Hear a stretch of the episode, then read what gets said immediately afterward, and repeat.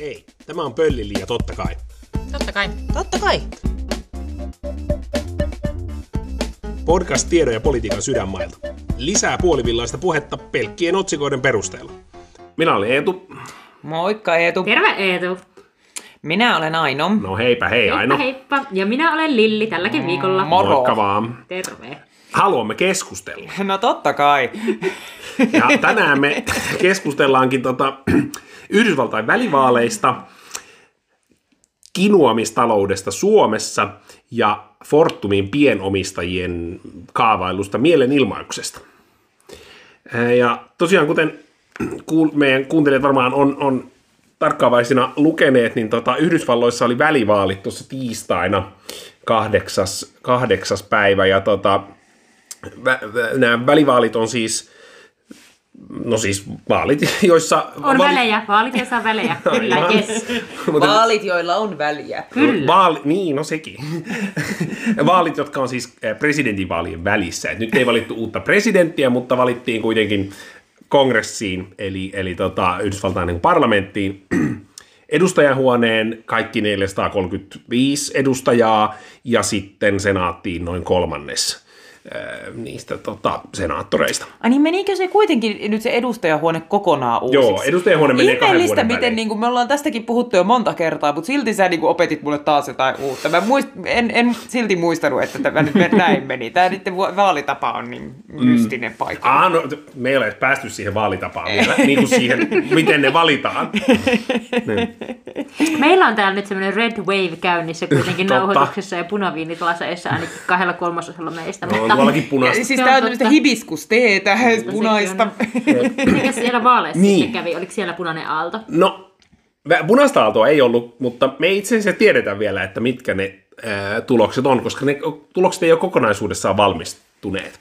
Eli vaalit oli siis todella tiukat, yllättävänkin tiukat, paljon tiukemmat kuin mitä etukäteen odotettiin. Etukäteen oli vähän semmoinen mielikuva, että republikaanit todennäköisesti pärjää hyvin, ja republikaanit kyllä pärjäsivät paremmin kuin demokraatit, mutta eivät mitenkään erityisen paljon paremmin. Ja edelleenkin senaatissa tällä hetkellä tilanne on 48 paikkaa demokraateille ja 49 paikkaa republikaaneille, yhteensä siis 100 paikasta. Eli... Millä tavalla laskettuna? Mä oon nähnyt myös erilaisia lukuja. Tämä on New York Timesilta, joka käyttää muistaakseni Associated Pressin tätä niin kuin Yhdysvalloissa siis vaalitulokset ilmoitetaan myös vähän oudosti, että siellä niin kuin mediassa vaan niin kuin julistetaan, että no joo, no nyt tämä voitti tämän, ja sitten yleensä vastapuoli niin kuin myöntää tappionsa sitten. Ja totta kai se perustuu niihin laskettuihin niihin ääniin. Stop the press. Mutta että niin kuin, siinä, kun näyttää siltä, että ei ole enää mahdollista, että se toinen voisi voittaa. Että se on, niin julistetaan voittajiksi. Niin julistetaan, no joo, tämä on voittanut. Ja, sitten myöhemmin ne niin kuin vaalitulokset sitten sertifioidaan. Mutta taas... nämä on niin kuin varmoja, että 48-49 on tavallaan varma tilanne kyllä laskettujen äänien perusteella. Jep. Eli 3 paikkaa on vielä ratkeamatta. Kyllä, ja ne on Arizona, Nevada ja Georgia. Ja Georgiassa on jo päädytty toiselle kierrokselle. Tämä on kyllä tämä Georgian toinen kierros. Jep. Siellä siis pitää saada vähintään 50% äänistä, että ja kukaan ei saanut, niin sitten se meni toiselle kierrokselle, ja se ratkee sitten vasta joulukuussa. Edustajahuoneessa sen sijaan tilanne on 194 demokraateille ja 211 republikaaneille, ja se yhteensä, se oli 435, niin 218 riittää siihen. Niin kuin. Eli republikaanit on hyvin lähellä enemmistöä jo, mutta eivät kuitenkaan vielä ole. Joo, ja edelleen siis on mahdollista, että demokraatit voi saavuttaa sen enemmistö. Tämä on tuommoinen toinen toistuva ihmetyksen aihe aina, kun puhutaan Yhdysvaltain vaaleista, että siellä on muitakin kuin 2 puoluetta. Tai että siellä puhutaan aina niin kuin demokraateista ja republikaaneista, mutta sitten esimerkiksi niin kuin tämä case Georgia nyt osoittaa, niin siellä oli joku jamppa, joka sai 2% äänistä niin, että sekä demokraatit että republikaanit jäi alle 50%. Ja sillä tavalla päästiin toiselle kierrokselle. Niin tämä niin kuin aina jaksaa hämmästyttää minua, että siellä on niin kuin jotain jotain semmoisia minipuolueita. Ja siellä oli tämä libertaarien Chase Oliver muistaakseni, ja joka siis niinku, se on vaan niinku joku jamppa, joka on, siis se on ihan päivätyö, et ei se ole niinku tavallaan sillä tavalla poliitikko, vaan se, mun mielestä siinä mielikuva siitä on vähän niinku, se olisi vähän niinku Suomessa on vaikka joku kunnanvaltuutettu, niin se tekee about sillä tasolla sitä. Mutta silti se saa 2% osavaltioäänestä, niin. Sehän on ihan helvetisti. No joo, ja, totta, kyllä se on 80 000 ääntä. Ja sitten toisaalta, jos siellä ei edellytetä sitä 50% ääniraja ylittämistä, niin eikö silloin republikaanit olisi vienyt sen? Mun mielestä. No eipä nyt ole ihan siltä. 100 varma, se oli hyvin lähellä kyllä. Joo. Että joo. Mutta että niin kun, nämä vaalit oli nyt siis yllättävän tiukat, ja se on sinänsä tietysti demokraateille hyvä. Siinä on ehkä joitain huonojakin puolia esimerkiksi, että tai niin kuin jotkut olisivat arvioinut, että olisiko sitten, jos demokraatit olisi saanut nyt oikein rökälle tappion, niin sitten ne olisi ehkä pärjännyt paremmin, voi pärjätä paremmin 24 vaaleissa, mutta toisaalta se nyt on ihan spekulointia. Mutta niin, yllättikö tämä teitä tämä tulos? Kuinka paljon olitte seuranneet vaaleja etukäteen sillä lailla? No, emme varmasti yhtä paljon kuin sinä, mutta ja en tiedä voinko sanoa, että yllätti minua, koska en ehkä ollut seurannut niin paljon, että olisin voinut yllättyä. Yllätti, että ne vaalit yhtäkkiä tuli ennen kuin kerkesin perehtyä. Tämä on varmaan semmoinen niin. Oltiin ihan me näistä tosiaan aikaisemminkin puhuttu, että sikäli tiesin, että nämä ovat tulossa. Ja sä olet ennustanutkin jopa niiden kyllä. Kiitos Pöllili-podcastille siitä, että tästä oli puhuttu, mutta siis ehkä niinku tavallaan se, että joo, demokraateista puhutaan nyt silleen sitten, että saivat torjuntavoiton sillä, että niin. juuri ehkä eivät ottaneet niin paljon takkiinsa kuin... Niin, eikö tässä nyt niinku demokraatit otti vähemmän turpaansa kuin edelliset istuvat presidentit, demokraattipresidentit ottanut välivaaleissa? Kyllä, no ainakin viimeiseen 40 vuoteen ei ole ollut näin hyvää istuvan presidentin välivaalitulosta. Niin, mutta se ei nyt tajua mennä kyllä mitenkään Bidenin piikkiin, niin. Vaan enemmänkin sen piikkiin, että republikaanit on nyt se niin full on pahis, jota kukaan ei halua äänestää. Niin, no, tämä onkin just se siis moni ei halua äänestää, aika moni haluaa äänestää. Niin, siis tämä onkin just se mielenkiintoista, että mistä tämä suhteellisen hyvä vaalitulos demokraateille johtuu. Bidenin kannatusluvut on jossain 30-40. Joo, sillä menee aivan penkin alle. Eli siis niin kuin... Ja myös inflaatio oli korkealla, on korkealla, niin siitä arveltiin kanssa, että niin tämmöinen tilanne, että epäsuosittu presidentti taloudessa menee tavallaan vähän huonosti. No ei nyt sillä ihan niin huonosti. No inflaatiolaukkausvoima laskee, bensa on kallista. Työllisyys on hyvä edelleen, mutta joo. Niin, tämä on yleensä ollut niin kuin kaikissa aikaisemmissa välivaaleissa, tai sen nyt niin kuin 50 vuoden aikana, niin on ollut ihan disaster olisi ollut. Jep. Mutta nyt sitten... Demokraatit pärjäskin aika hyvin. Jonkun verran tässä voi olla, niin kuin, että se varmaan aborttiasiat vaikutti siellä, että demokraatit sai niin kuin, tuotua esiin sen, että republikaanit haluavat rajoittaa aborttioikeutta. Niin, eikö tämä nyt heijastunut siinäkin, että kaikissa, kun tässä oli paljon muitakin äänestyksiä kuin vaan nämä vaalit tässä samassa yhteydessä, niin kaikkialla, missä äänestettiin aborttioikeudesta, niin aborttioikeuden kannattajat voitti vaalin, niin kuin siis taisi kantaa, että aborttioikeus on säilytettävä. Joo. En ole ihan varma, oliko ihan kaikkialla, mutta, mutta useissa paikoissa kyllä oli näin. Joo. Ja sitten myös niin kun monet hyvin pärjänneet demokraattiehdokkaat ratsasti tavallaan sillä, että katsokaa kuinka urpo toi mun vastaehdokas on, älkää äänestäkö sitä. Niin ja ne oli myös aika urpoja vastaehdokas, että sinällä oli kyllä vähän niin kuin oma ansa siellä rakennettuna. Kyllä, siis että monet tämmöiset niin kuin Trumpin niin kuin suosittelemat ehdokkaat tai Trump, niin ne pärjäs aika huonosti. Niin, ja sitten taas demokraatit pärjäs hyvin. Joissain paikoissa demokraatit oli jopa tukeneet niitä ehdokkaita. Siis nehän laittoi hirvittävästi rahaa tukeakseen nimenomaan. Niin kun republikaanit valitsi omaa ehdokastaan, niin ne tuki niitä Trumpin tukemia rahalla. Just näin, että sinne tulisi se mahdollisimman urpo. Se oli varmaan New Hampshireissa käytettiin miljoonia siihen, että demokraatit käyttivät rahaa. Mielettömän törkeä ratkaisu peliteknisesti. Ei hirveän suoraselkäistä, mutta tosi nerokasta. Saat siitä harkita, mutta päättäisit, että ei. Tämä on huijaus.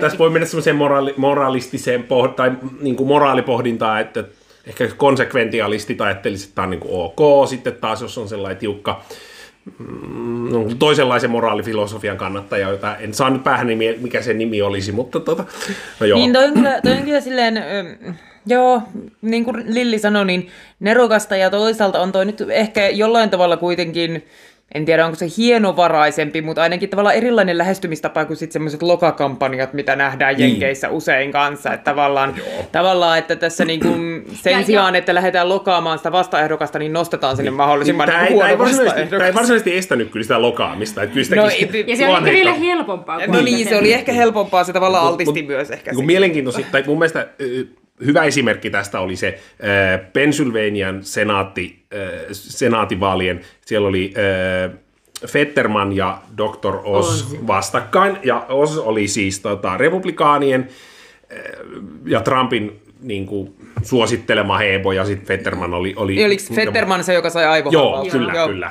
Ja niin kuin Fetterman sitten niin kuin pärjäs lopulta oikein hyvin sitä Ozia vastaan, ja siinä oli osittain se, että niinku, se oli sillä, että kattokaa kuin Urpo toi toinen on, että älkää nyt äänestäkö sitä, vaan äänestäkää minua. Toisaalta myös sit silloin oli semmoinen niinku, tämmöinen, olen vähän tämmöinen kansanmiehen niinku, brändi ja semmoinen viba. Sehän missään vaiheessa se ei ollut, mä en ole ikinä nähnyt kuvaa siitä, jos sillä olisi vaikka puku päällä, vaan siinä se oli semmoinen huppari päällä ja farkut tai jotain. Joo, hänen voitostaan varmaan aika paljon menee hänen kampanjatiimilleen, koska hän on itse kuitenkin aivohalvauksen jälkeen ei ole ihan niin kuin täysin työkykyisiä ainakaan siis, yleensä. Siis varmasti joo, ja kyllä.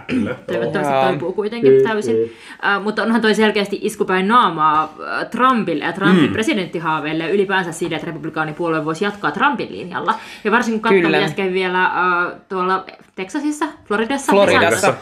DeSantis. Voitti ihan keppoleeraa, vaikka presidentinvaaleissa se oli ihan niin kuin fidi-fidi, että kumpi vie. Niin. No, mä en ole ihan varma tuosta, että mä en ehkä vielä sanoisi, että Trump on nyt mennyttä, vaan että niin kuin hyvin voi vielä niin kuin nousta sieltä. Mutta mä haluan nostaa tässä esiin tämmöisen ajatuksen, että alle 30-vuotiaista äänestäjistä pollien mukaan 63% äänesti demokraatteja. Presidentinvaaleihin on vielä aikaa, mitä kaksi vuotta. Siinä ajassa kerkee tulla vielä tosi paljon lisää nuoria äänestäjiä, joissa tämä niin äänestäjäsuhde pysyy edelleen tällaisena. Ja sitten siellä vanhasta päästä niitä vanhoja konservatiivisia republikaaneja kuolee pois. Että niin vaaka koko ajan kääntyy enemmän demokraattien suuntaan, jos republikaanit jatkaa tällä nykyisellä Trumpilla.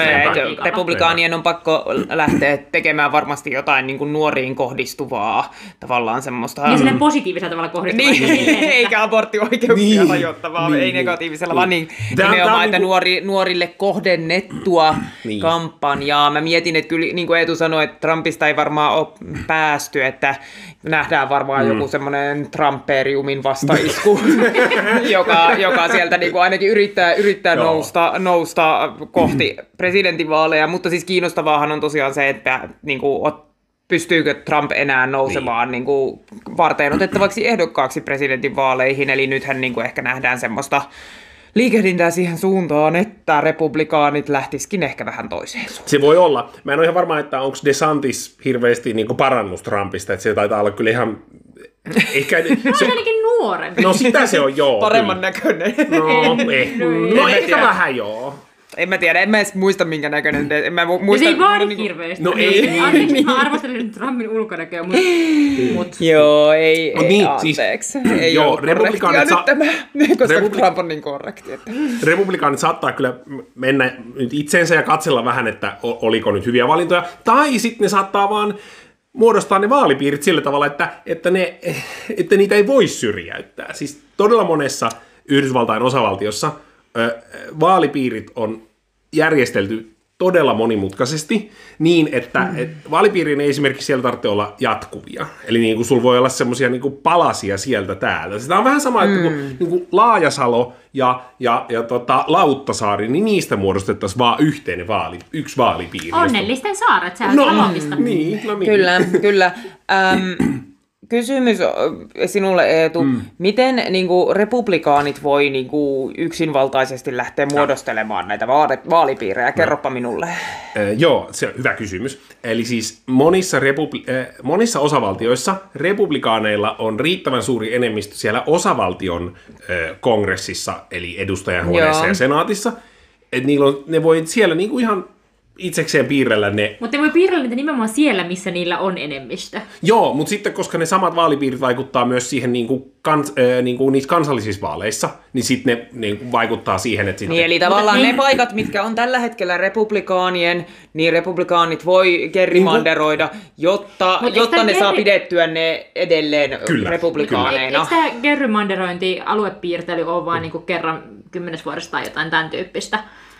Joo, se on... Se on niinku väestönlaskentoja ja tällaista, mutta... No, mulle ei ole ihan selvinnyt, että siis se oli niinku just äskeisiä väestönlaskentoja, ja näihin vaaleihin just oli uusittu niitä vaalipiirejä. Itse asiassa New Yorkissa oli uusittu hyvin paljon niitä, ja New Yorkissa republikaanit sai, muistaakseni ainakin 6 paikkaa edustajahuoneeseen lisää, siis niinku New Yorkin osavaltiosta kansalliseen niin liittovaltion sinne kongressiin. Onko New Yorkissa sitten niin iso niin republikaani? No ei, vaan ne on piirrelty ne vaalipiirit nyt sopivasti. Ei, mutta niin ne republikaanit sai kuitenkin piirtää ne vai? No,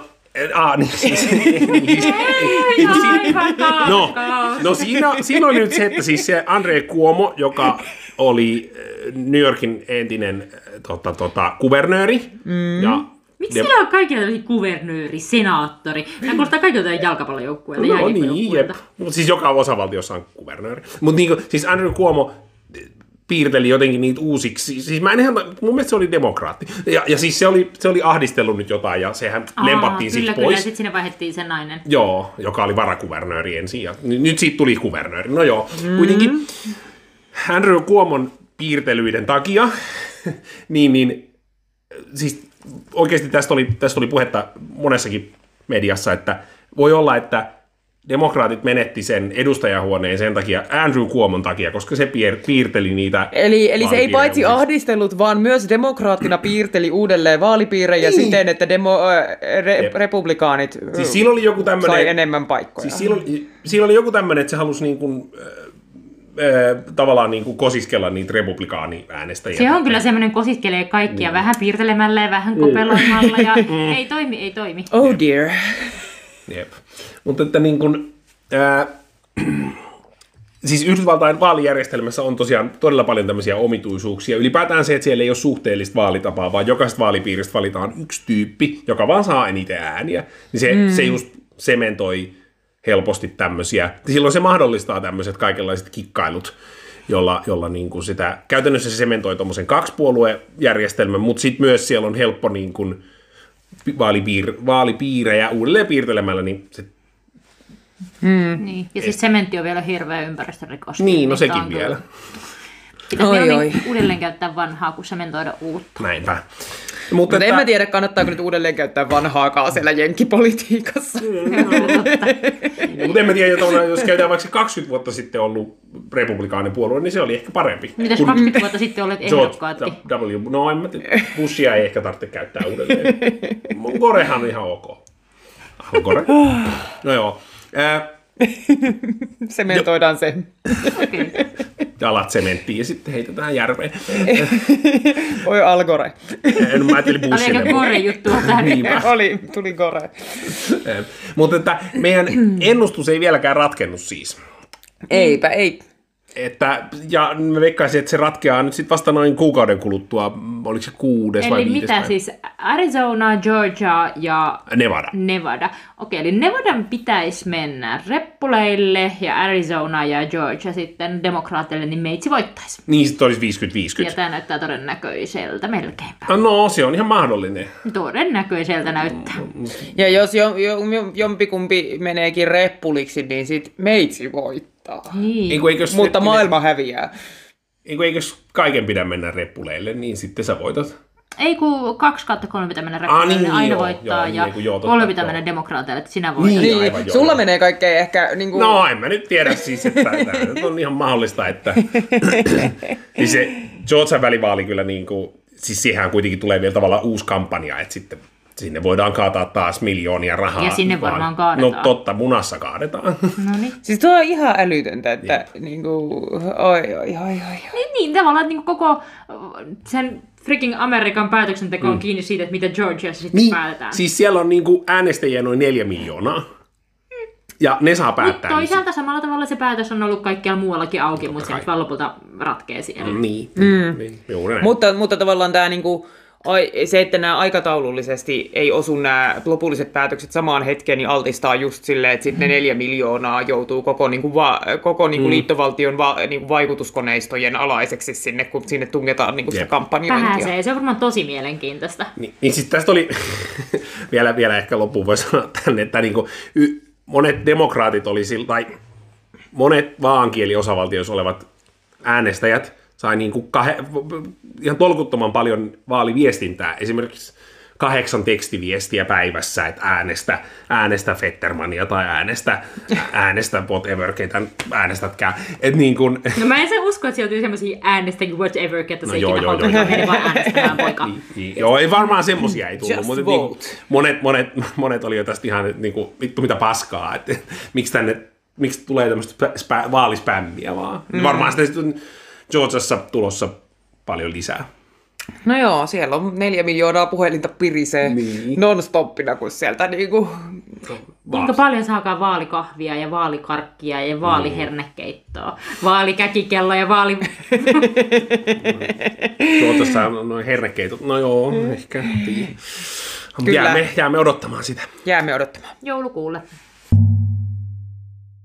Meidän toinen aihe on myöskin minun aiheeni, eli Suomen kinuamistalous. En tiedä, oletteko huomannut, mutta mun mielestä varsinkin korona-aikana ja ehkä sen jälkeen niin tuntuu yleistyvän tämmöinen, että ihan mikä tahansa ongelma jossain on, niin huudetaan valtiota apuun. Ja siis ylipäätään raha ratkaisee kaikki ongelmat, eikä oma raha, vaan valtion raha. Niin, no niin. Niin kun bensan hinta nousee, niin huudetaan, että kyllä valtion nyt pitäisi tukea sitä. Ylipäätään inflaatio ja hinnat nousee, niin valtion pitäisi tulla nyt apuun, että tai julkisen sektorin ylipäätään. Jokuhan voisi kysyä, että kuinka meidän vannoutunut demokraatti Eetumme nostaa esiin... Sosiaalidemokraatti. Sosiaalidemokraatti Eetumme nostaa esiin tämmöisen aiheen. No totta kai tietysti näin niin kuin demarina hienoa, että valtion osuus... Niin kuin kaikista tekemisestä kasvaa, koska valtio on hyvä ja tehokas. No. Ja oikeudenmukainen. Tässä Lilli meillä on selkeä näkemysero, mutta me voidaan kohta mennä siihen. Mutta niinku, silti ei se niinku, mun mielestä on niinku, valtion tuottamat monet palvelut on hyviä. Ja valtio voi tuottaa monia palveluita tehokkaasti ja ihan hyvin. Ihan hyvin riittää. No, siis siitä on hyötyjä, että valtio tuottaa joitain palveluita erikseen, niin sitten niitä osataan ostaa, koska se tiedät tavallaan, että sulla on se vertailukohta siihen. Mutta niin vaikkapa niin kun julkisessa terveydenhuollossa se on tärkeää, että me ei voida yksityistää sitä kokonaan, koska sitten, no Yhdysvalloissa se on kokonaan yksityistetty, ja sitten se on johtanut siihen, että terveydenhuollon kulut on ihan hirveän korkeat. Mutta niin kun, mun mielestä silti on niin kun huono, että valtiota pyydetään apuun niin kuin vaan tukemaan jotain toimintaa, niin kuin vaikkapa nyt niin kuin autoilua tai no en mä tiedä joku... bensan hinta nousee. Voisiko valtio tulla avustamaan? Sähkön hinta nousee. Niin. Voisiko valtio tulla avustamaan? Ravintoloiden aukiolo kielletään. Voisiko valtio tulla avustamaan? No, niin. Mursin jalkani. Voisiko valtio tulla avustamaan? No, lapset huutaa. Tulkaa laittamaan nämä hiljaiseksi. No olisi hyvä. Mutta mikä tämä kirjoitti tämän aiheen? Voisinko mä saada valtiolta tukea lastenhuutoon? Eikö sulla olisi päivätarha? Valtio varmaan maksaa valtio, sitä. Kyllä, valtio kuuntelee mun lastenhuutoa 8 tuntia päivässä. Se on kyllä joka arkipäivä. Se on itse asiassa ihan hyvä diili. Mä tiedän, mikä tämän oikeastaan kirvotti, niin oli se, että luin, että Helsingin kaupunki haluaa valtion korvaavan noin 300 miljoonaa, tai käyttävän noin 300 miljoonaa niin kuin pääkaupunkiseudun joukkoliikenteen tukemiseen. Vai oliko se itse asiassa koko Suomen joukkoliikenteen tukemiseen, josta oli 170 miljoonaa pääkaupunkiseudun? Okei, no joo. Joku tämmöinen se oli. Kuitenkin siis merkittävä osa pääkaupunkiseudulla. Mistä mä olin ihan sellainen, että no, miksi Helsingin täytyy tätä niin kuin pyytää, että Helsinki voisi käyttää ihan itse niitä rahoja, että Helsinki voisi kerätä verotuloina enemmän ja sitten käyttää rahat. Totta kai mä näen, että miksi Helsinki kinuaa niitä valtiolta on se, että ei haluta nostaa helsinkiläisten tuloveroa tai siis kunnallisveroa. Tai pihistää jostain muualta. Niin, tai pihistää jostain muualta. Niin, vaan halutaan, että se raha tulisi valtiolta. Mutta niin lopulta niille, siis meille suomalaisille niin, ja helsinkiläisille myös, niin kyllähän se fyrkka sitten, jos valtion pitää käyttää se fyrkka, niin se on sitten vähemmän fyrkkaa johonkin muuhun, tai pitää nostaa valtion tuloveroa. Joo, ja siis nythän on tietenkin, niin kuin ehkä saatoitte jo sanoa, mä oon vähän jotenkin ehkä tänään hitaalla käyvä henkilö meidän... Haluatko sinäkin punaviiniä? Me on otettu tätä ajatuspajaöljyä tässä. Mutta kuten saatoitte ehkä jo sanoa, niin tokihan tässä nyt on valtio tosiaan tullut tukemaan niin kuin hyvin paljon viimeisen 2, kohta 3 vuoden aikana, ja ehkä niin kuin osittain ymmärrettävästi ja osittain sit vähän vähemmän ymmärrettävästi, ja kyllä niin kuin itsekin huomaa, että siis ei niin kuin kaikki tuki, että okei, mä ymmärrän, että vaikka niin kuin jossain koronakriisissä saatettiin antaa niin kuin vaikka tai yritystukia. Niin, silleen, koska se oli niin kuin väliaikaista, niin silloin se oli niin selkeä rajattu. Joo, ja tavallaan, että vaikka ne ei mennyt kaikki oikeisiin kohteisiinkaan, niin siinä ehkä pelättiin jotenkin tavallaan, että kyllä mä ymmärrän, että se ei nyt ollut siinä kohti niin kuin mahdollisimman tarkkarajaisesti ja järkevästi kohdistettua, ja siihen on niin kuin syynsä, miksi se siinä vaiheessa ehkä niin kuin ei täysin kohdistunut oikein, mutta sen jälkeen, kun on niin kun lähdetty tosiaan näitä erilaisia esimerkiksi inflaatioon liittyviä niin kun ihmisten elämien kriisejä ratkomaan. Ruuan hinta nousee. Annetaan lisää lapsilisää. Juhu, miltä tuntuu Aino? Ensi kuussa tulee 200 lisää. Oi että, kyllä muuten ostetaan varmaan joku ruoka. Kiinnostuu. No, joku iso tofu-mötkälle. Meidän joulun. On kyllä tosi iso tofu-mötkälle. 200 € tofu. Lapset juhlakuukausi. Niin. Mutta just tämä, että niin kun monet tämmöiset... Niin kuin nämä tuet, minkä perään huudetaan, on sellaisia hyvin niin kuin huonosti kohdentuvia. Et mun mielestä olisi, niin kuin, jos on joku perusteltu tuki, joka kohdentuu jollain tavalla hyvin, niin se on mun mielestä, se on niin kuin, voi olla hyvä. Minulla on kysymys. Niin. Mikä on valtion tehtävä?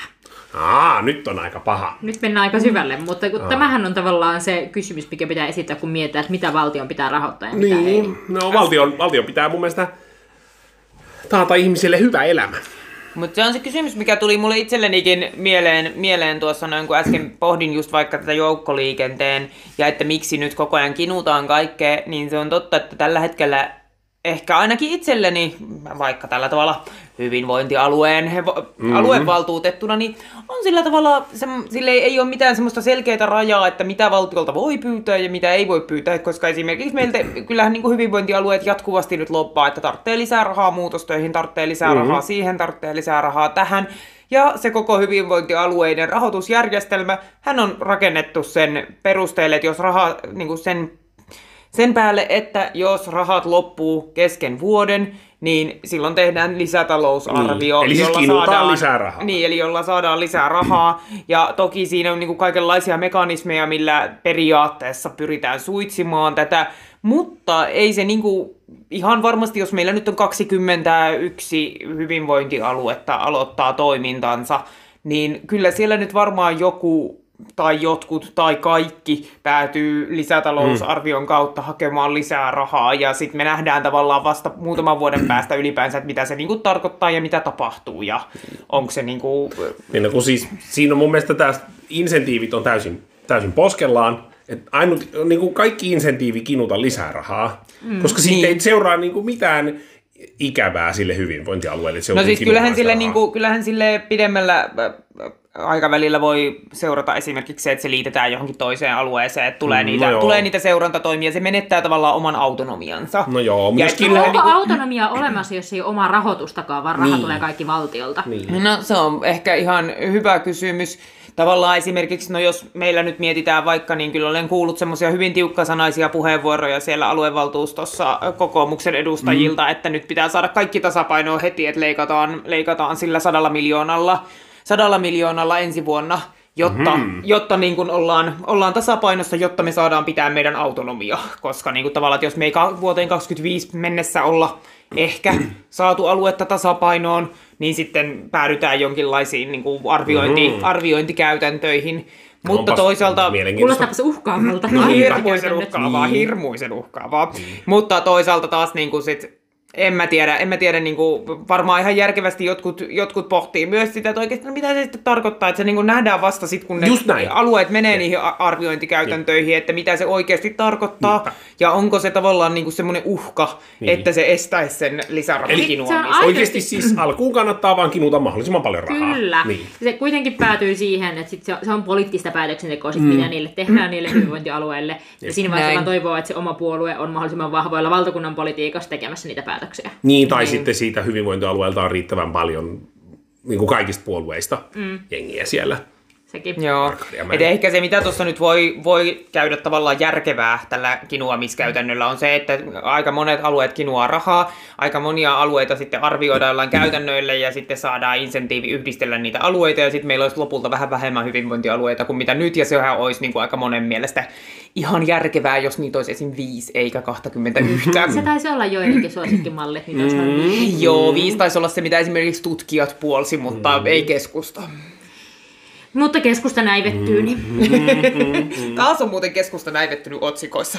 Kyllä. Lili, mikä sun mielestä valtion tehtävä on? Mä en oikeastaan tiedä, se on tosi hyvä kysymys. Ehkä mä ajattelen, että valtio on semmoinen meidän niin kuin yhteinen sopimus siitä, kuinka me pidetään huolta toisistamme. Mutta sitten meidän pitäisi ehkä määritellä se taso selkeämmin, että se olisi yhdessä sovittu. Että onko se taso se, että kaikilla on varaa ajaa takseilla ja käydä hörökorvaleikkauksissa, vai onko se taso jotain muuta? Ja tämän hallituksen ratkaisu on kaikki ollut, että kaikilla pitää olla varaa kaikkea suurin piirtein, mikä tahansa ongelma tulee vastaan. Siis mä olen tyytyväinen, että meillä on ollut vasemmistohallitus, ja musta on hallitus hoitanut hyvin kriisit, mutta se kriisin ratkaisu on lopulta ollut se, että me tungetaan vaan rahatukkoja sen ongelman päälle näin, että se pysyy siellä piilossa maan alla ja nousee esiin tällä nelivuotiskaudella. Niin, totta kai siis se on selvää, että poliitikoille on aina helppoa, että jos tulee joku ongelma, niin työnnetään rahaa siihen, koska silloin ei tarvitse tehdä ikäviä päätöksiä. Mutta nyt tämä on mielenkiintoista, koska rahalle on viimeinkin tullut hinta, kun korot on noussut. Ja se totta kai vaikuttaa myös negatiivisesti yhteiskunnassa, mutta kyllähän se pakottaa valtiot, Suomen ja muutkin valtiot, miettimään, että kuinka paljon lainaa voidaan ottaa ja mitä järkeistään, koska nyt on kyllä myös holvattu rahaa ihan poskettomasti. Ja mä haluan kyllä hypätä vielä takaisin tonne, kun sanoitte, että kaikilla pitää olla varaa kaikkeen, ja sitten kuitenkin on päädytty tavallaan, että okei, on toki vasemmistohallitus on tehnyt niin kuin monella tapaa politiikkaa myös sinne pienituloisten suuntaan, mutta sitten lopulta kuitenkin me Suomessa ollaan siinä tilanteessa, että meillä on ihan merkittävästi niitä ihmisiä, joilla ei ole varaa. Niin kuin semmoiseen perustoon. Tämä valtio on, siis tämä hallitus on tukenut nimenomaan keskiluokkaa. Niin, nimenomaan. Nimenomaan sitä, tämän haluan nostaa esiin, että tavallaan meillä ei ole sitä tilannetta, että kaikilla olisi varaa kaikkeen, vaan me ollaan tuettu niitä, joilla on muutenkin varaa jo niin kuin melko moneen, mutta sitten meillä on oikeasti edelleen meidän yhteiskunnassa niitä, joilla ei ole välttämättä varaa ruokaan. 204 niin omakotitalo, joka lämpiää sähköllä. Mutta onneksi valtio tukee tänä talvena sähkölaskuja. Niin, aivan. Niinpä, just näin. Ja sit ajat sieltä 204 omakotitalosta valtion maksamaa moottoritietä tonne lähimpään kaupunkiin, jossa pysäköit edullisesti tai ilmaiseksi. Mutta sentään maksat, kun ajat sillä dieselmaasturilla siinä, ajat sentään maksat dieselistä valmisteveroa. No niin, ja käyttövoimaveroa, joo, mutta silti saat kuitenkin niinku, saat työmatkavähennystä. Siitä, koska kuluu niin paljon. Sitä korotettiin vielä, niin. Jep, juuri näin. Siis, tämä onkin just se ongelma, että mäkin haluan, tai siis minä demarina haluan, että niin kuin kaikista niistä yhteiskunnan niin kuin huono-osaamisimmistakin pidetään huolta. Ja nimenomaan niistä pidetään huolta. No niin, erityisesti niistä pitäisi pitää huolta. Pitäisiköhän kuulua vasemmistoliittoon? No mun mielestä ainut oikeat puolueet on melkein vasemmistoliitto ja kokoomus. Ja välissä on ihan turhaa skeittaa. No, mä en ole ihan varma tästä vielä, että mä en ehkä kyllä vasemmistoliittoon vaihtaisi. Olen kyllä välillä vaihtamistakin miettinyt, mutta voidaan joskus puhua siitä. Eetun puoluepohdinta. Niinpä. Mulla oli vielä joku juttu tästä. Ei sulla ole mitään juttuja. Ota lisää ajatuspajaöljyä. Oi. Niin, mä haluaisin, että ensi vaaleissa pohdittaisiin sitä, että mihin meillä on rahaa.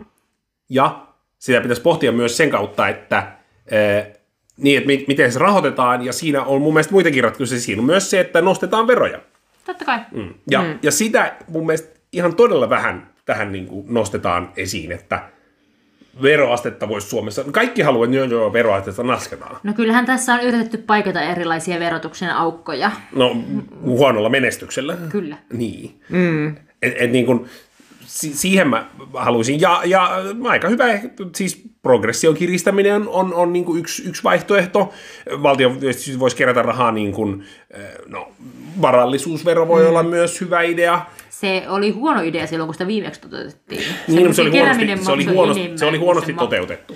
Mutta on kyllä siis, nyt kun päästiin tämmöiselle täysin jotenkin kauas siitä alkuperäisestä aiheesta, me puhumaan tämmöisestä köyhyydestä ja rikkaudesta ja veroista ja näin, niin kuuntelin, tai hiljattain olin luennolla, jossa puhuttiin köyhyydestä Suomessa. Ja se on niinku kylmäävää, että se niinku varallisuuden kasautuminen, tai siis sillä tavalla, että se on kuitenkin niinku Suomessa ja varmasti myös maailmalla niin, että se niinku varallisuus kuitenkin vaan keskittyy. Kyllä. Ja toistaiseksi, kun katsoo niitä graafeja, niin se on oikeasti aika niinku semmoista suoraa nousua siellä, mitä se rikkain kymmenys ja rikkain prosentti rikastuu. Niin se on tavallaan, että mulla ei niinku mitään sitä vastaan, että joku rikastuu, mutta tottahan se tarkoittaa sitä, että sit meillä on vastaavasti tavallaan kuitenkin niin kun se varallisuus ei jakaudu yhtä, tai niin kuin, mua ei haittaa, että on niin kuin rikkaita ihmisiä, mutta mua niin kuin harmittaa se, että on niin kuin sit sitä pahoinvointia, jota me voitaisiin ehkä jollain tavalla kompensoida sillä, että varallisuus jakautuisi. Niin rahalla voisi ratkaista tämänkin ongelma. No, niin. Kyllä sillä niin kuin semmoisen köyhyyteen liittyvää pahoinvointia voi ratkaista. Niin, jos sä oot köyhä, niin silloin yleensä raha ratkaisee aika monta asiaa. Mutta niin kuin, juuri näin, ja mä oon täysin samaa mieltä aina sun kanssa, että niin kun meillä rikkaat rikastuu ja niin kun varallisuus entisestään keskittyy. Ja sitten varsinkin, kun sitä rahaa voi muuttaa vallaksi, esimerkiksi tukemalla sopivia ehdokkaita tai näin, niin, tai asettumalla itse ehdolle ja käyttämällä paljon rahaa siihen vaalikampanjaan. Näinkö Aino pääsi vaalit valituksi? Juuri näin. Minä käytin paljon rahaa hankkiakseni teidät minun vaalipäällikökseni ja ihmisekseni. Joo, mä oon niin lobannut teitä vuosikausia ja sitten te teitte mulle hyvän kampanjan. Just näin. Mutta koska varsinkin kun niinku rikkaana voi, jota Aino ei varmaan ehkä ole kuulu Suomen rikkaampaan kymmenykseen, en tiedä. No, en välttämättä. Niin, mutta en kyllä sinne köyhimpäänkään. Niin, koska varallisuus kertyy ja keskittyy, niin myös valta keskittyy. Ja vallan keskittyminen on paha asia. Mutta mä oon kyllä myös miettinyt sitä, että mikä lopulta on vallan ja mikä lopulta on vaurauden merkitys, koska niin kuin, saako kummallakaan sitä onnellisuutta ja mitä ihminen lopulta elämässään tavoittelee. Mutta siis sehän on toki totta, että jos eletään aidossa köyhyydessä, niin sehän kyllä rajoittaa ihmisen onnellisuutta. Ja niin kuin, sehän vaikuttaa ihan niin kuin suoraan älykkyyteenkin tutkimusten mukaan, että jos sä oot köyhä, niin se madaltaa sun älykkyyttä ja mahdollisuuksia pärjätä elämässä. Että se on mun mielestä ongelmallista. Joo, ja kyllä mä niin kuin ihan siis tavallaan, jos nyt mennään tämmöiselle graaville tasolle, niin päivätyössäni voin sanoa, että ei siinä psykiatrisia ongelmia korjata, jos rahaa on tilillä muutama euro. Että sitten me soitetaan sosiaalityöhön ja mietitään, että okei, miten me saadaan niinku sun elämä rullaamaan, ja sitten voidaan niinku miettiä, että miten me saataisiin sun niinku masennusta ehkä hoidettua, että me joskus saataisiin susta työkykyinen. Niin tavallaan onhan toi niinku Mutta raha on tavallaan vain elementti siinä. No siis raha on enemmänkin elämänhallinnasta ja kaikesta. Niin siis raha on tavallaan vain elementti, mutta se niinku liittyy siihen, että niinku ehkä usein elementti. Niin se on niinku välttämätön elementti se, että sitä on niinku jollain tavalla riittävästi perustarpeisiin ja ehkä vielä niin että meillä olisi semmoinen niinku tai että meidän niin kuin järjestelmä olisi sellainen, että se ei olisi niin jotenkin hankalaa välttämättä saada. Tai siis silleen musta tuntuu, että siellä on liikaa niin kuin, no varmaan kaikki jaamme tämän näkemyksen, että meillä on semmoista turhaa byrokratiaa siellä niin kuin, että miten kaikkia tukia ja etuuksia ja muita haetaan. Ja se niin kuin altistaa semmoiselle niin kuin rahattomuudelle, vaikka olisi semmoinen mahdollisuuskin saada sitä rahaa, niin se altistaa sille, että ihminen ei välttämättä näe sitä mahdollisuuttaan saada sitä rahaa. Ja sit ollaan niin kuin ongelmissa. Ai, ollaanpa kaukana alkuperäisestä aiheesta. Mun mielestä me ollaan täysin siinä aiheessa, mistä me aloitettiin. Kinuamistalous. No juuri näin. Mutta sitten kun se kinuamistalous on tavallaan, niin kuin, siellä byrokratiaa ei ole lainkaan, koska niin kuin, Vahvin argumentti voittaa. Niin, juuri näin. Tai ne, joilla on parhaat taustajoukot. Niin. Musta olisi mielenkiintoista jossain vaiheessa tehdä semmoinen Pöllilin leikkauslista, koska me tullaan kuitenkin menemään tästä kinoamistaloudesta, onnistuneen kinoamisen taloudesta, vähän semmoisen niukkuuden talouteen, aivan 100% varmasti vaikka ensi hallituskaudella, niin mistä me leikattaisiin. Ei ehkä tehdä sitä nyt, mutta voitaisiin joku kerta mennä tänne, ja mulla on hyviä leikkauspaikkoja. Luvataan, että julkaistaan Pöllilin leikkauslista ennen ensi vaaleja. Tämä on ihan kiinnostava projekti. No niin, hei.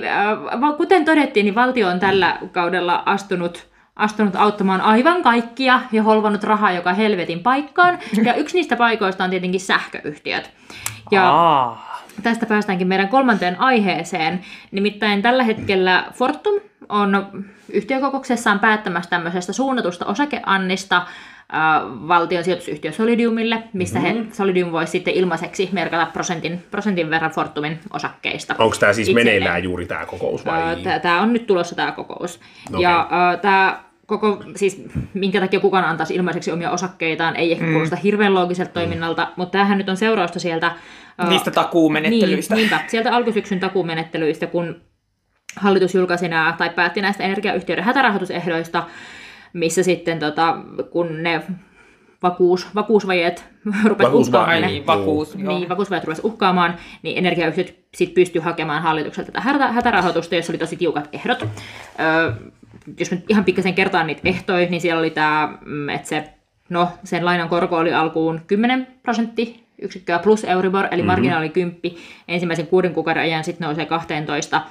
Ja sitten sen lisäksi, siellä on paljon muitakin ehtoja, mutta yhtenä ehtona myös tämä, että sitten sen lainanottajan täytyy järjestää tämmöinen suunnattu osakeanti Solidiumille, jossa Solidium voi merkata prosentin verran niitä osakkeita itselleen veloituksetta. Tai sitten, jos ne ei pysty tekemään sitä, niin sitten marginaali nousee vielä 3%yksikköä. Mikä ajatus tässä, tässä suunnatussa osakeannissa on? Miksi siellä on tämmöinen? Solidiumin piti, tai siis valtion piti luoda mahdollisimman tiukat ehdot. Tämä oli poliittisesti tosi vaikea. Niin oli joo. Vaikea, että miten voidaan tehdä sellainen rahoitus, jonka ehdot on tosi epähoukuttelevat, mutta jolla kuitenkin voidaan pelastaa näitä meidän infran kannalta välttämättömiä yhtiöitä. Ja tavallaan valtio lisää omistajuuttaan sitten näissä yrityksissä, jotka tarvitsee valtion tukea toimijakseen. On siinä tavallaan jonkinlainen logiikka, minkä pystyn ymmärtämään siellä taustalla.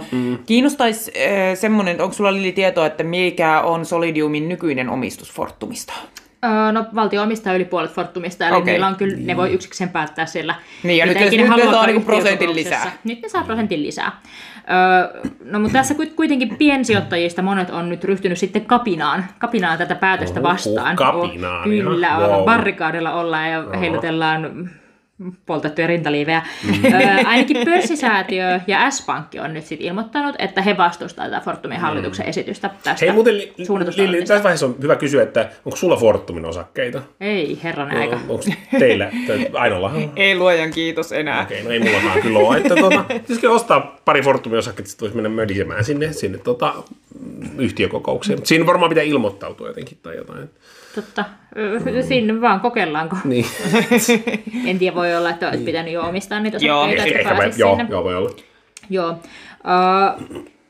Näistä Pörssisäätiö esimerkiksi tässä on ilmoittanut tosiaan äänestävästä tätä vastaan. Ja sen takia, että esitys ei ole osakkeenomistajien etujen mukainen. Ja Pörssisäätiön mielestä on tärkeää, että edistetään hyviä markkinakäytäntöjä ja tämmöinen suunnattu osakeanti ei edistä hyviä markkinakäytäntöjä. No joo, ihan hyvä perustelu sinänsä. No joo, kyllä. Ja tämä on tosi jännä, kun tässä on ryhdytty vastustamaan tätä, kun se on kuitenkin jo se laina otettu. Tähän on jo Fortum sitoutunut näihin. Niin kuin mä mietin kanssa, että tavallaan tämä on kiinnostava vaihe, koska tavallaan Fortum on ottanut tämän lainan, mutta se ei ole ollut sellainen kokous, missä olisi välttämättä kuultu niin kuin kaikkia osakkeenomistajia, että hei, haluamme koostaa niin tämän lainan. No tietenkin enemmistö nyt on muutenkin se valtio, joten ne voi olla se, että joo, halutaan. Että tavallaan niillä ei ole ollut siinä kohti sanavaltaa, kun se laina on otettu, ja sitten nyt sitä vastaan lähdetään niin kapinoimaan. Mutta eikö tämä siis tarkoita käytännössä, että nämä tätä vastustavat, tämä S-ryhmä ja mikä Pörssisäätiö? Pörssisäätiö on toki muitakin. Niin että ne ajattelee, että tulee halvemmaksi niille omistajina, että otetaan semmoinen 3% lisää siihen lainamarginaaliin. Niin. Eli ne arvelee, että se laina maksetaan nopsasti pois. Niin, tai sitten argumentointi on sillä tasolla, että koemme, että on epäreilua, että valtio tällä tavalla saa itselleen ilmaiseksi osakkeita, ja että miksi tätä ei ole hoidettu paremmin, ja eikö Fortum olisi voinut hankkia muun kaltaista rahoitusta. Että enemmänkinhän tässä mun mielestä esitetään niinku epäluottamusta Fortumin hallitusta kohtaan. Että Fortum on kuitenkin nyt allekirjoittanut asiakirja, jossa sitoutuu lainaehtoihin, ja sitten tässä nämä vaihtoehdot. Ja mun mielestä kumpikaan näistä ei puhu sen puolesta, että maksetaan korkeampaa marginaalia, vaan sanotaan vaan, että tyhmästi tehty, mitä olette tötöillyt. Niin, eli toi on vähän tämmöistä urputtamista. Tai niinku, että... Ja sinällähän tämä on täysin merkityksetöntä urputtamista, no koska niihin lainaehtoihin ollaan jo suostuttu. No totta kai, onhan se merkityksetöntä. Siinä... Ja valtio voi yksin päättää siellä, siinäkin koska mielessä se on merkitys. Juuri näin, mutta että totta kai niinku niillä osakkeen on pieno... Niillä osakkeenomistajilla on oikeus urputtaa siitä, ja sinänsä yhtiökokous periaatteessa on niinku semmoinen paikka, jossa omistajat vois tuoda ilmisen kantansa, että niin, ihan pelkällä urputtamisellakin, että no miksei hallitus tee mitään. Joo, ja sehän on ihan hyvä. Niin onkin. Sehän on nimenomaan semmoinen paikka, sit, mihin voi mennä urputtamaan omistuksista, jos on urputettavaa periaatteessa, niin kuin taloyhtiökokouksessa. No juuri näin. Niin. Yhtiökokouksiahan nekin on. Niin. Jep. Mutta tämä on nyt hauskaa, että tämä nyt realisoituu. Me juteltiin tästä silloin alkusyksystä, kun tämä oli tällainen paketti. Niin, todettiin silloin aika kipeäksi nämä ehdot, että näin tosiaankaan ole semmoista, kuka näihin vapaaehtoisesti tarttuu. No näinpä. Mutta sitten kuitenkin Fortum tarttuu näihin. Tämähän myös estää nyt osinkojen jakoa niin kauan, kun se laina on takaisin maksamatta. Ja... Niin, mutta veikkaisin, että siis siinä voisi kyllä olla taustalla se, että noi kuvittelee tosiaan, että ne saadaan maksettua nopsasti takaisin. Että otetaan vähän enemmän riskiä, siis omistajien näkökulmasta, että enempi riskiä, että ne luottaa siihen, että sähkömarkkinat, ne vakuusvaatimukset pienenee, jolloin tuo laina voidaan maksaa nopsasti pois, jolloin taas päästään maksamaan osinkoa. Joo, ja kyllähän esimerkiksi tämä S-Pankin sijoitusjohtaja tässä nyt kommentoi tässä kannarissa, että markkinaolosuhteet on muuttunut merkittävästi parempaan suuntaan viime aikoina. No niinhän ne on. Ja että Fortumin johto ei ole perustellut siltä rahoituksen tarvetta riittävän hyvin yhtiön osakkeenomistajille, mikä sekin varmasti pitää paikkaansa. No ja ehkä niin kuin voi miettiä, tai siis en nyt ole mittaluokista varma, mutta kyllähän myöskin Fortum on tehnyt tosi hyvän tuloksen nyt sitten tavallaan tässä, kun nämä sähkön hinnat nyt ovat olleet niin korkealla, ja nyt ei varmaan vielä ole käytössä ne niin kuin mekanismit, millä leikattaisiin just niin kuin sähköyhtiöiden voitoista. Niin se, niin kuin mistä me Petterin kanssa silloin tässä nimenomaisessa podcastissa aikaisemmin puhuttiin, niin niitä mekanismeja ei ole vielä käytössä, joten Fortum saa nyt ne korkeasta sähköstä tahkoamansa voitot. Paitsi just tänään ei saa. Tänään sähkön hinta on todella halpaa. Viime yönä oli negatiivista. Niinpä. Niin, mutta joka tapauksessa... holvasitte kaiken sähkön. Ja kai teillä on nyt niin kuin noin astianpesukoneet ja pyykinpesukoneet siellä pörisemässä. Totta, mun piti pestä tänään pyykkiä. Mä unohdin. No joo. Mutta sinällään mielenkiintoista, että tässä ollaan päästy tähän pisteeseen. Ja voihan tässä olla, että tässä nyt pyritään vaikuttaa siihen, että Fortum nyt vaan maksaa sen lainansa pois, jos siellä kassassa nyt on rahaa. Tai sitten tässä voi olla semmoinen niin sanottu ulkoparlamentaarinen vaikutus, eli että nämä firmat haluaa nyt nostaa tätä älämölöä tämmöisissä medioissa, niin kuin vaikka meidän podcastissa, ja sitten hallitus kuuntelee tarkalla korvalla mediaa, niin kuin vaikka meidän podcastia. Fortumin hallitus vai Suomen hallitus? No molemmat. Ja sitten Suomen hallitus voi päättää Solidium vaikkapa, että no ei me nyt halutakaan tätä. Se olisi poliittinen itsemurha. No totta kai niin olisi. Mutta mä mietin vielä sitä, että siis, jos mä, niin mikäli ymmärsin aikanaan oikein ne vakuusmenettelyt, niin siinähän nimenomaan otettiin, niin piti olla siellä sitä cashia sitä varten, ettei sitä sähköä saataisiin toimitettua. Ja mikäli Fortumille ei ole nyt käynytkään niin, että se ei saisi sitä sähköä tavallaan toimitettua, niin nyt jos vaikka ne sähkön hintaennusteet ei olekaan niin korkealla, niin siltähän vapautuisi sitä cashia sieltä, ja sitten jos on vielä tehnyt tulosta, niin sillä voisi olla lisää cashia, ja sittenhän se voisi ehkä maksaa takaisin sitä lainaa. Niin mutta siis tavallaan, jos siellä on sähkömarkkinoilla edelleen korkea volatiliteetti, siis että se hinta vaihtelee paljon, niin sä tarvitset sitä cashpää sinne kuitenkin. Et vaikka sen sun voimalaitokset pyörisi siellä, niin sit sun pitää olla sitä Cashback. Se on P, kova P. Cashback. Joo, niin pitää olla käteistä siellä. Ihan riippumatta siitä, että vaikka ne sun laitokset pyörisikin siellä. Niin, mä tiedän että pitää olla tavallaan sitä, mutta Niin no joo, no jos ajatellaan, että sähkön hinnalla on edelleen niin kuin korkea volatiliteetti, tai siis sillä tavalla, että ei ole niin kuin näkymät yhtään silleen parantunut. Mutta toki on vähän parantunut toki siitä, että voisiko Fortumilla tällä hetkellä, kun on päästy Uniperistä eroon ja kaikkea, niin ehkä mahdollisuuksia saada myös markkinaehtoista lainaa. Niin, no se on totta, joo. Että se voisi ehkä olla semmoinen, mitä aidosti haetaan, niin. Että luovutaan tästä valtion rahoituksesta ja päästään taas osakkeisiin. No sehän just tuossa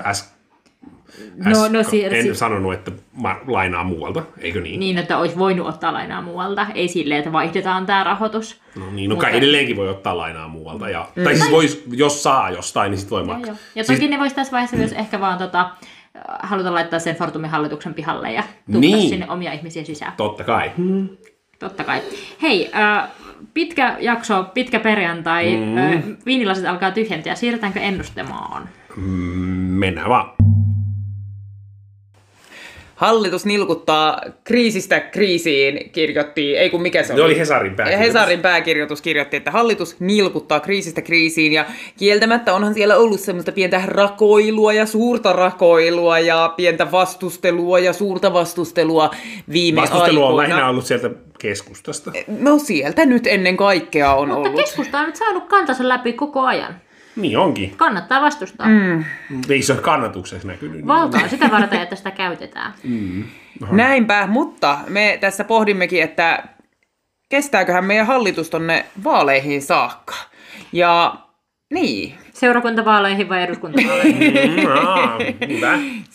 Seurakunta ei kun eduskunta. Miten voi ihminen jäätään näin paljon? Sä voit ihan itse miettiä, että no niin, eduskuntavaaleihin saakka pohditaan, että kestääkö meidän hallitus vai hajoaako, repeääkö liitoksistaan ja jotain fansejä kielikuvia tähän päälle, pädäm. Saa ennustaa, että hajoaako, jos hajoaa, niin milloin ja vai kestääkö? Minä ennustan, että hallitus kestää vaaleihin saakka. Sanna Marin vaikuttaa nyt niin pragmaatikolta ja semmoiselta, joka antaa koko ajan myöten Annika Saarikolle, että ei se päästä tätä kaatumaan. Olisi pitänyt ennustaa ensin itse. Saa kopioida. No totta kai niin voi. Koska mä oon ihan samaa mieltä. Mä veikkaan kyllä kanssa, että kyllä hallitus kestää sinne. Siis, niin kun toistaiseksi on näyttänyt siltä, että demarit on tannut niin periksi ihan joka asiassa. Ja pakottanut vihreätkin antamaan myöten ihan joka asiassa. Annika Saarikko oikeasti hallitsee tätä maata, mikä on aivan pöyristyttävää. No niinpä. Keskusta on Suomen republikaanipuolue. Ne on onnistunut jerrymänderöimään tämän homman tavallaan niin, että tarvitsee saada ääniä oikeasti, vaan ne voi silti vaan päättää, koska ne kelpaa kaikille hallituskumppaniksi niin, silti. Niin. Ensi kaudella Annika Saarikko on aidosti Suomen pääministeri, vaikka Petteri Orpo kuvitteleekin olevan. Niin. Siis kepuhan voi vielä vaihtaa sen ja se sama on meininki jatkuvaa. Mutta joo, mä oon ihan samaa mieltä, että ei kaadu. Joo, kuulin muuten Annika Saarikon puhuvan livenä tuossa taannoin, kun olin semmoisessa Tehyn seminaarissa. Hän puhui siellä hoitajille. Puhuiko Annika tällä tavalla yksi sana kerrallaan päästä? Joo. Annika puhui ihan hyvin. Annika oli semmoinen sillä tavalla jotenkin eläytyi hoitajien tuntemaan tuskaan ja varmasti käänsi siellä hoitajien ajatuksia siihen, että kyllä keskusta ymmärtää miltä hoitajasta. Lopeta. Minäkin äänestän, että kyllä kestää. Tämä oli tylsä äänestys. Ja sitten voimme kaikki hävitä, jos hallitus kaatuu. Olisi pitänyt veikata, että hallitus hajoaa viimeisenä päivänä ennen Et äänestänyt niin. En äänestänyt niin. No niin. Hei, kiitos teille tästä viikosta ja viikonloppua kohti. Kiitos sinulle, Eetu.